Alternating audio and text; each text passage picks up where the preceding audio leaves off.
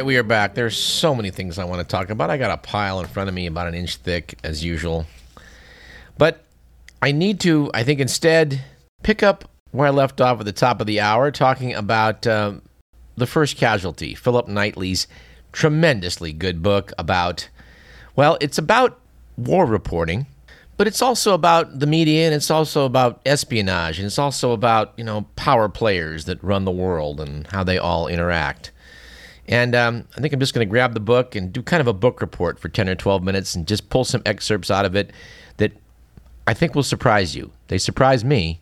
I'm going to concern myself today with the first two thirds of the book, mainly because I've only read the first two thirds of the book. And it's still blown my socks off.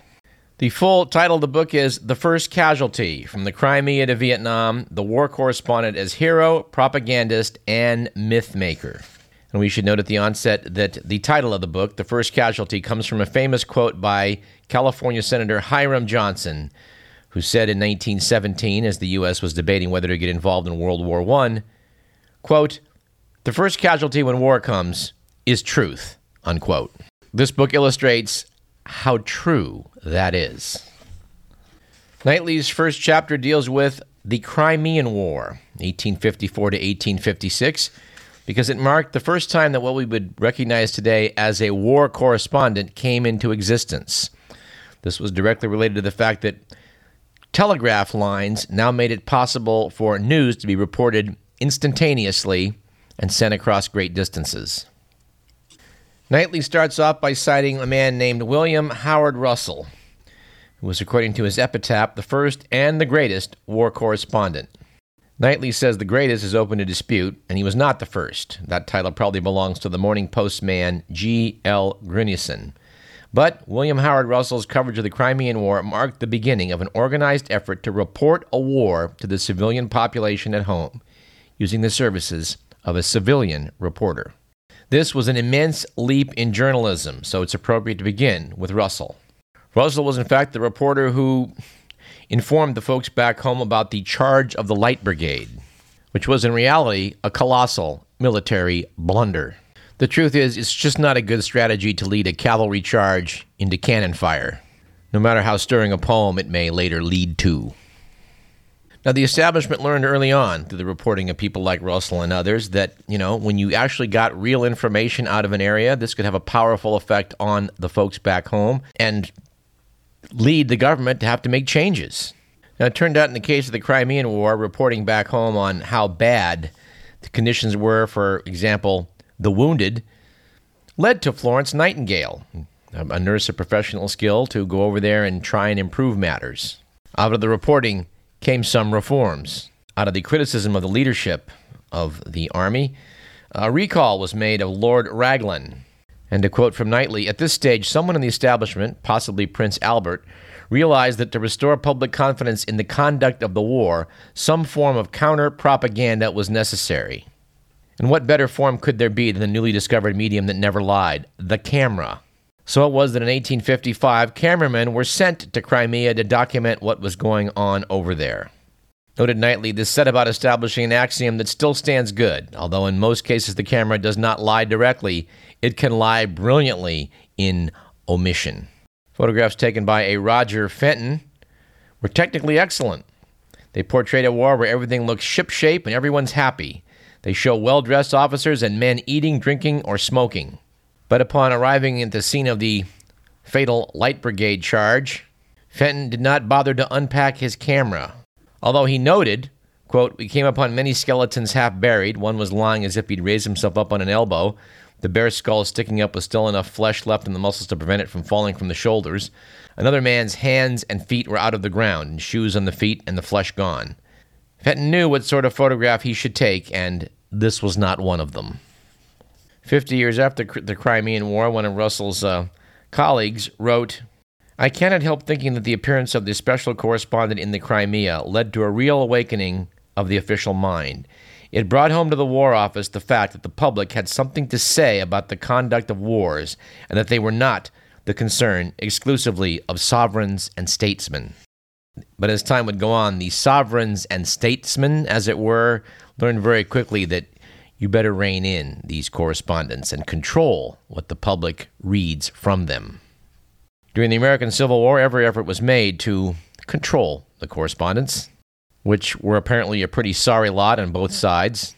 But the correspondents still wield a fair amount of power. Interesting anecdote cited in the book it was noted that generals in the U.S. generals in the Union Army hated the correspondents and did its best to get rid of them.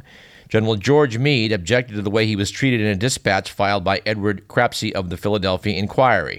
He ordered Crapsey to be expelled by the Army.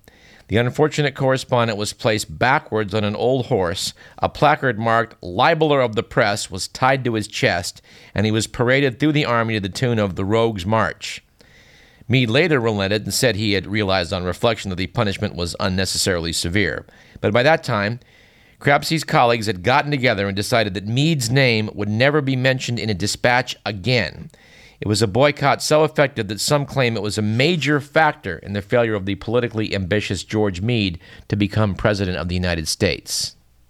I gather it must have been pretty effective because, dear listener, did you know who the general was that defeated Lee at Gettysburg? Well, in case you didn't, it was George Meade. Again, said Knightley, there were few good correspondents. He said isolated pieces of reporting showed that some correspondents, unlike the majority, saw the feudal, bloody side of the war and were disgusted by it. Knightley noted that in the South, the only outstanding correspondent was Peter Alexander, a lawyer from Georgia who had opposed disruption of the Union but remained loyal to the South when the break occurred. Alexander was reliable, accurate, and honest. But said Knightley, the coverage of the Civil War by American correspondents left a lot to be desired. But it was immeasurably better than the corrupt and distorted picture of the war presented by the British press, particularly by its leading newspaper, The Times. Said Philip Knightley, the ruling class in Britain had nurtured a barely concealed hatred of America and her democratic institutions, and now dearly desired their downfall. If the American experiment in democracy could be shown to have failed, demands for greater democracy in Britain could be kept from becoming an issue. Britain's interest in the war were very strong, and at one stage it appeared highly likely that she would actually intervene. The American General Winfield Scott, in Paris on a propaganda mission for Lincoln, had to return to New York to prepare for its defense against a British invasion. Lincoln realized from the beginning that the favor or disfavor of foreign nations, particularly English favor, could have considerable influence on the outcome of the war. The South, at first without the means of making a single gun, realized it would have to rely on Britain for arms, and also considered correctly that there was a good chance of bringing Britain into the war on the Confederate side. So both North and South mounted propaganda campaigns in Britain aimed at influencing opinion. It's noted that the London Times prepared for the war by sending William Howard Russell to America. His name was well known in America, and when he arrived, he dined with Lincoln and met other Northern leaders who put the Union case to him.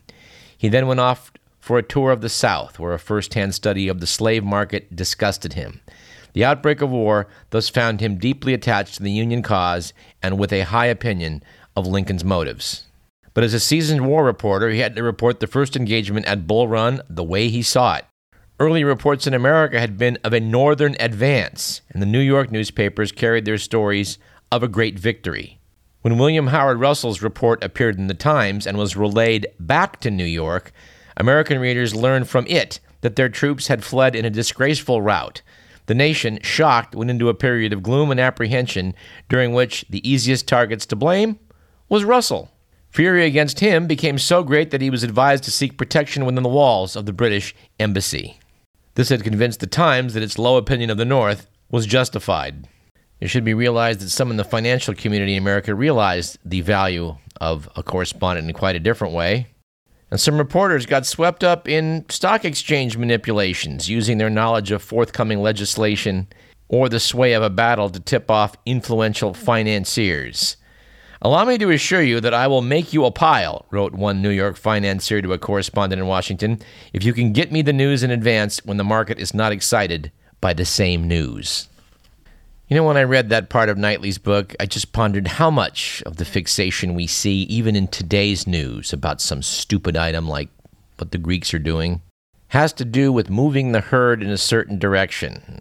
And those who want to promote the news to move the herd, knowing that they can move the herd, can reliably make a pile, even today. But yet, in all the reporting that went on, both in America and, and Britain, it seems that, well, a lot of times the great issues which we, we think of as being involved in the Civil War kind of got missed. Knightley says there was not a single British war correspondent who saw the great forces at work in the American Civil War and who tried to convey them to the readers. Said Knightley, due in no small way to the Times and its correspondence, the British public received a biased, inaccurate impression of the Civil War, and the anger that this created in the American government caused long lasting mistrust between the two nations. Knightley goes on in a chapter about the, the golden age of uh, the war correspondent, 1865 to 1914, where in many cases the wars being reported on involved small, helpless nations and peoples.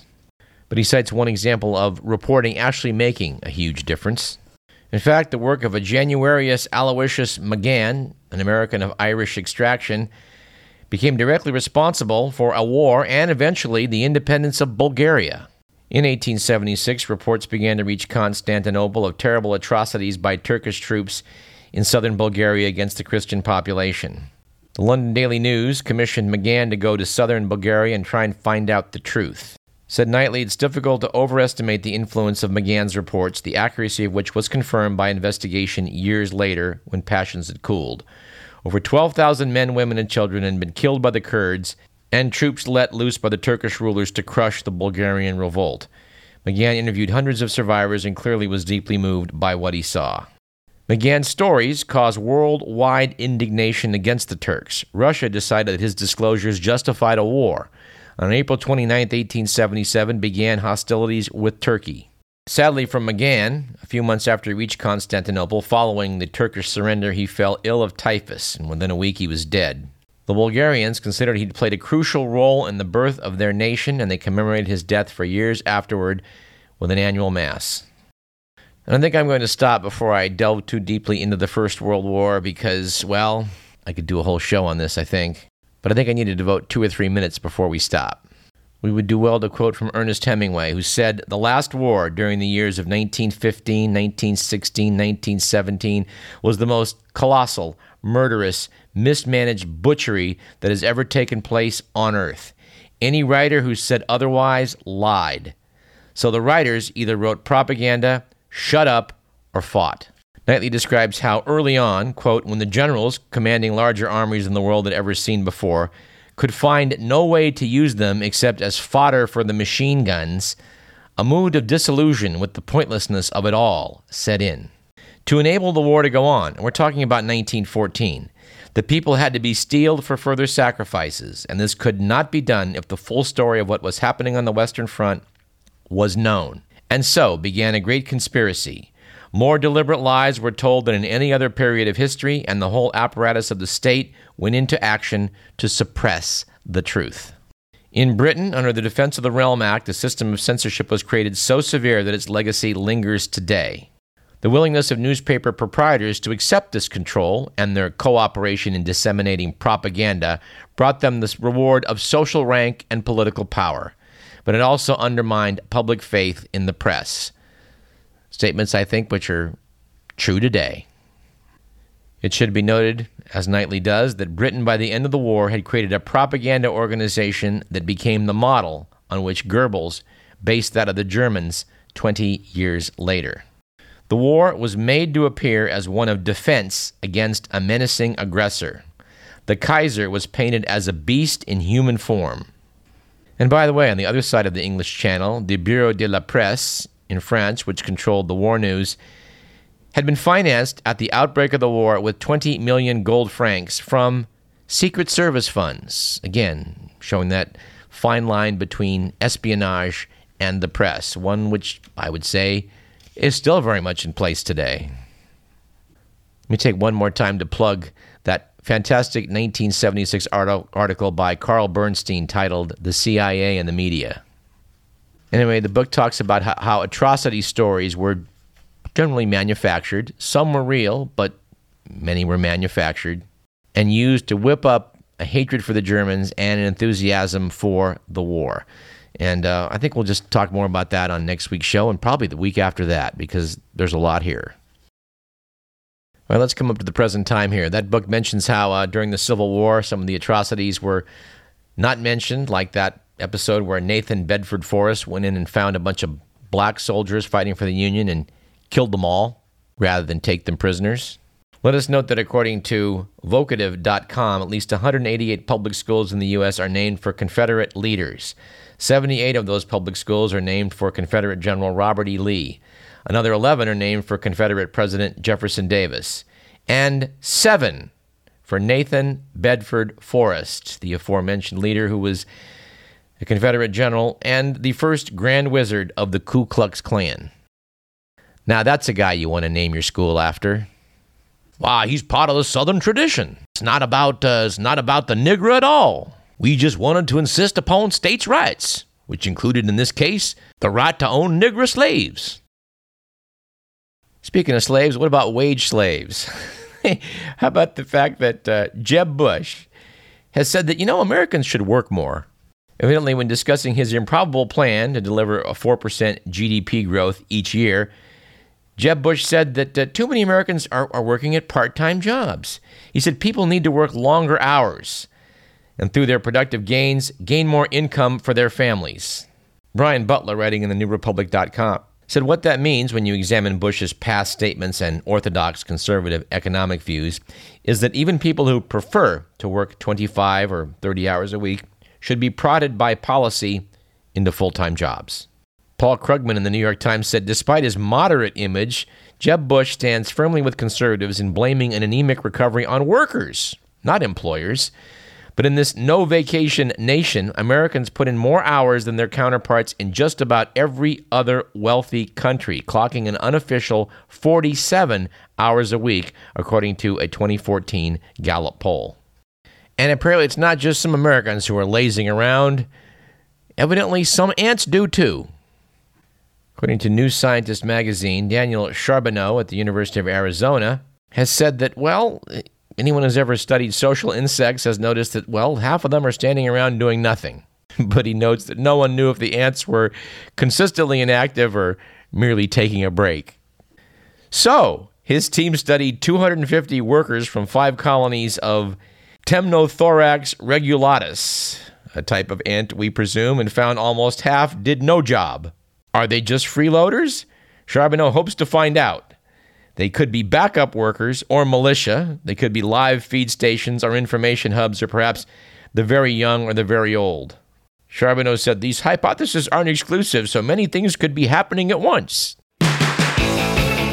and yes, we await his findings about lazy ants as, as eagerly as you, dear listener.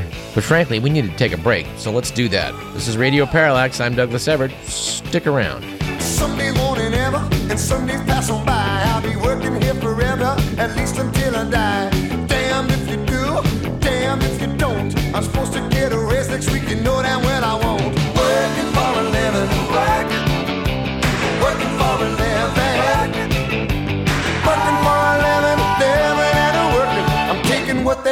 Cause I'm working for a living.